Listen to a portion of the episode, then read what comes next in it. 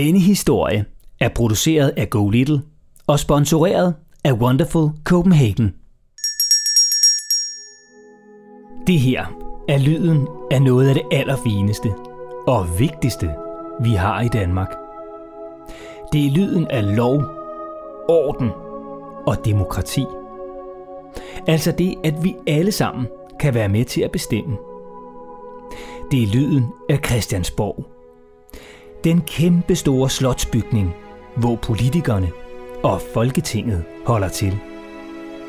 Og hver gang der indkaldes til møde i Folketingssalen på Christiansborg, ringes der med klokken. For eksempel når der skal vedtages en lov om, hvor hurtigt der må køres på motorvejen, hvor mange penge voksne skal betale i skat, og hvor meget slik du må spise om fredagen. Lige det med fredagslikket er jo ikke bare noget, dine forældre prøver at bilde dig ind, at politikerne bestemmer, når de ikke selv lige orker plane børn. Men lige det har politikerne altså ikke noget med at gøre, så du kan snilt plage om lidt ekstra.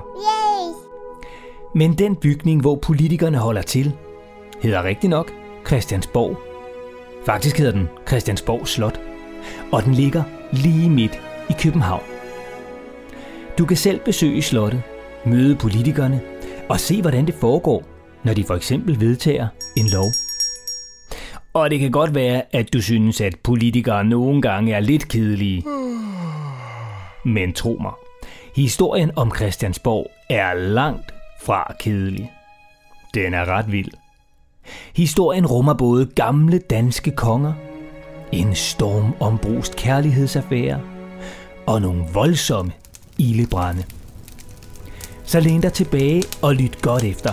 Så kan du nemlig droppe de svedigste facts om Christiansborg næste gang dine forældre sidder og kigger på politikere i tv.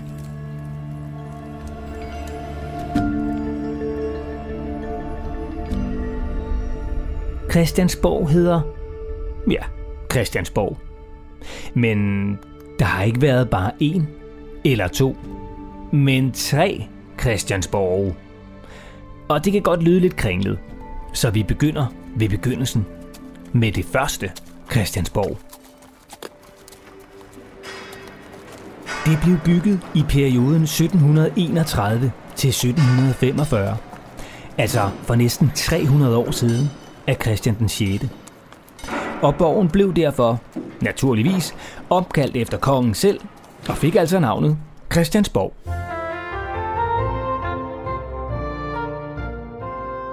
På det tidspunkt i Danmark var der nemlig enevælde, hvilket betød, at kongen havde magten og bestemte alt.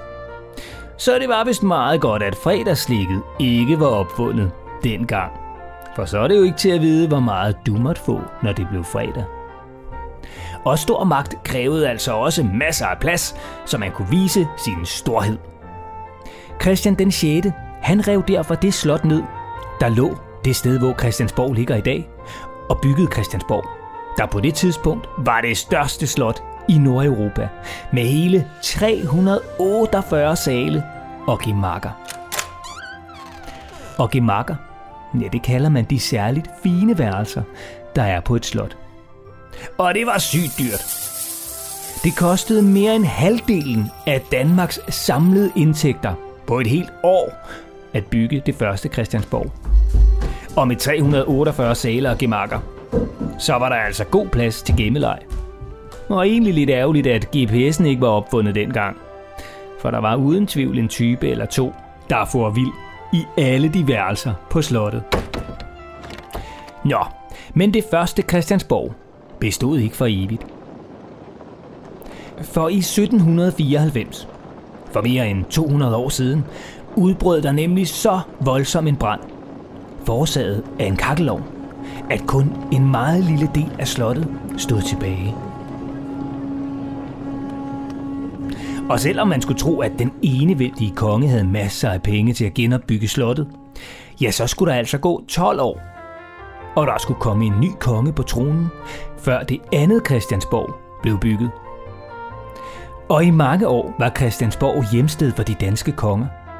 Konger, der i øvrigt alle sammen enten hed Frederik eller Christian til fornavn. Så det kan godt være, at de bestemte det hele. Men opfindsomme, når det kom til navne, ja, det kan man vist ikke beskylde dem for at være. Men i år 1849 fandt en helt særlig begivenhed sted, der fik betydning for både kongerne, Christiansborg og dig og mig. Det var helt præcist den 5. juni 1849. Og kan du mon gætte, hvad det var for en dag?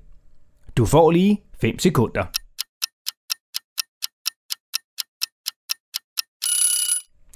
Det var Kør Jingle. Grundlovsdag. En af de allervigtigste dage i Danmarks historie.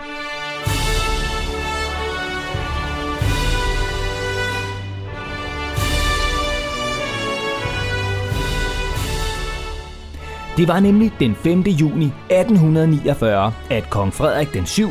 underskrev grundloven. Den vigtigste lov i Danmark. Den lov, der bestemte, at Danmark gik fra at være et enevælde, altså hvor kongen bestemte alt, til at være et mere demokratisk styret land.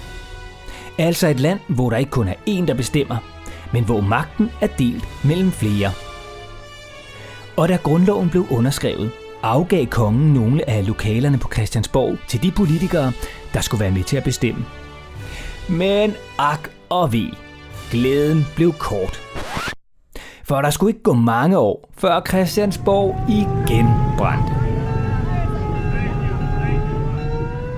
Og igen var det en kakkelovn, der var årsagen til ildebranden. Selvom man siden den første brand havde forsøgt at brandsikre Christiansborg. Men altså ikke godt nok. Så begyndende med lidt for meget fod i en kakkelovn, raserede endnu en voldsom brand Christiansborg i 1884. Og denne gang skulle der altså gå hele 20 år, før byggeriet af det tredje Christiansborg, det slot, der ligger der den dag i dag, begyndte. Og inden jeg fortæller dig mere om, hvad du så kan opleve på Christiansborg i dag, så lovede jeg jo, at historien også indeholdt en vaskeægte kærlighedsaffære. Og den skal vi jo også nå. For det var på Christiansborg, at en af Danmarks historiens mest berømte kærlighedshistorier udfoldede sig. Nemlig historien om Struense, kong Christian den 7. tyske livlæge, der endte med at blive forelsket i dronningen Karoline Mathilde. Hun blev også forelsket i ham, og de endte med at indlede en hed kærlighedsaffære i al hemmelighed og i smug for kongen. Men selvom kærligheden mellem de to var stor, og historien om den den dag i dag stadig er et vigtigt kapitel i historiebøgerne, ja, så endte fortællingen desværre ikke lykkeligt. For affæren blev opdaget. Og dengang var der ikke noget, der hed skilsmisse, delebørn og bonusforældre. Så livlægen Struense blev fanget og halshugget, mens dronningen blev sendt ud af landet. Suk. I dag er der ingen livlæger som Struense på Christiansborg. Og der er heller ikke nogen, der bliver halshugget. Til gengæld er det altså på Christiansborg, at landets politikere holder til. Ligesom der i en del af slottet også er en række lokaler, som dronning Margrethe fra tid til anden bruger, når hun er på besøg. Og når du sammen med familien skal besøge København, så kan du altså også opleve det kæmpemæssige slot, der ligger midt i byen. Du kan komme på tur og se alt fra dronningens lokaler på Christiansborg Slot til de kongelige stalle, hvor hestene står klar til at trække afsted med dronningens guldkaret.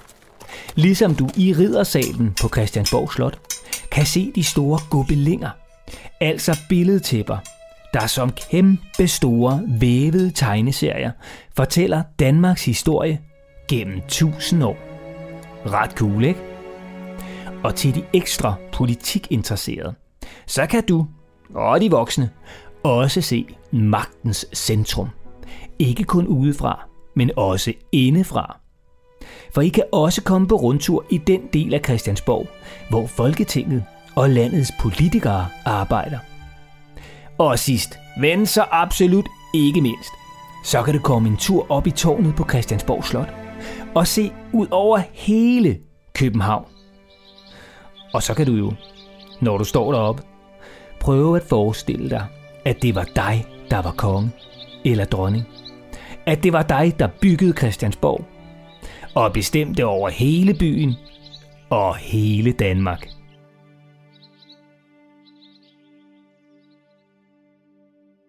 Det var historien om Christiansborg, der ligger midt i København. Og vil du høre flere historier om spændende steder i København og i resten af Danmark, så kan du finde flere fortællinger i Go Little appen. Rigtig god fornøjelse.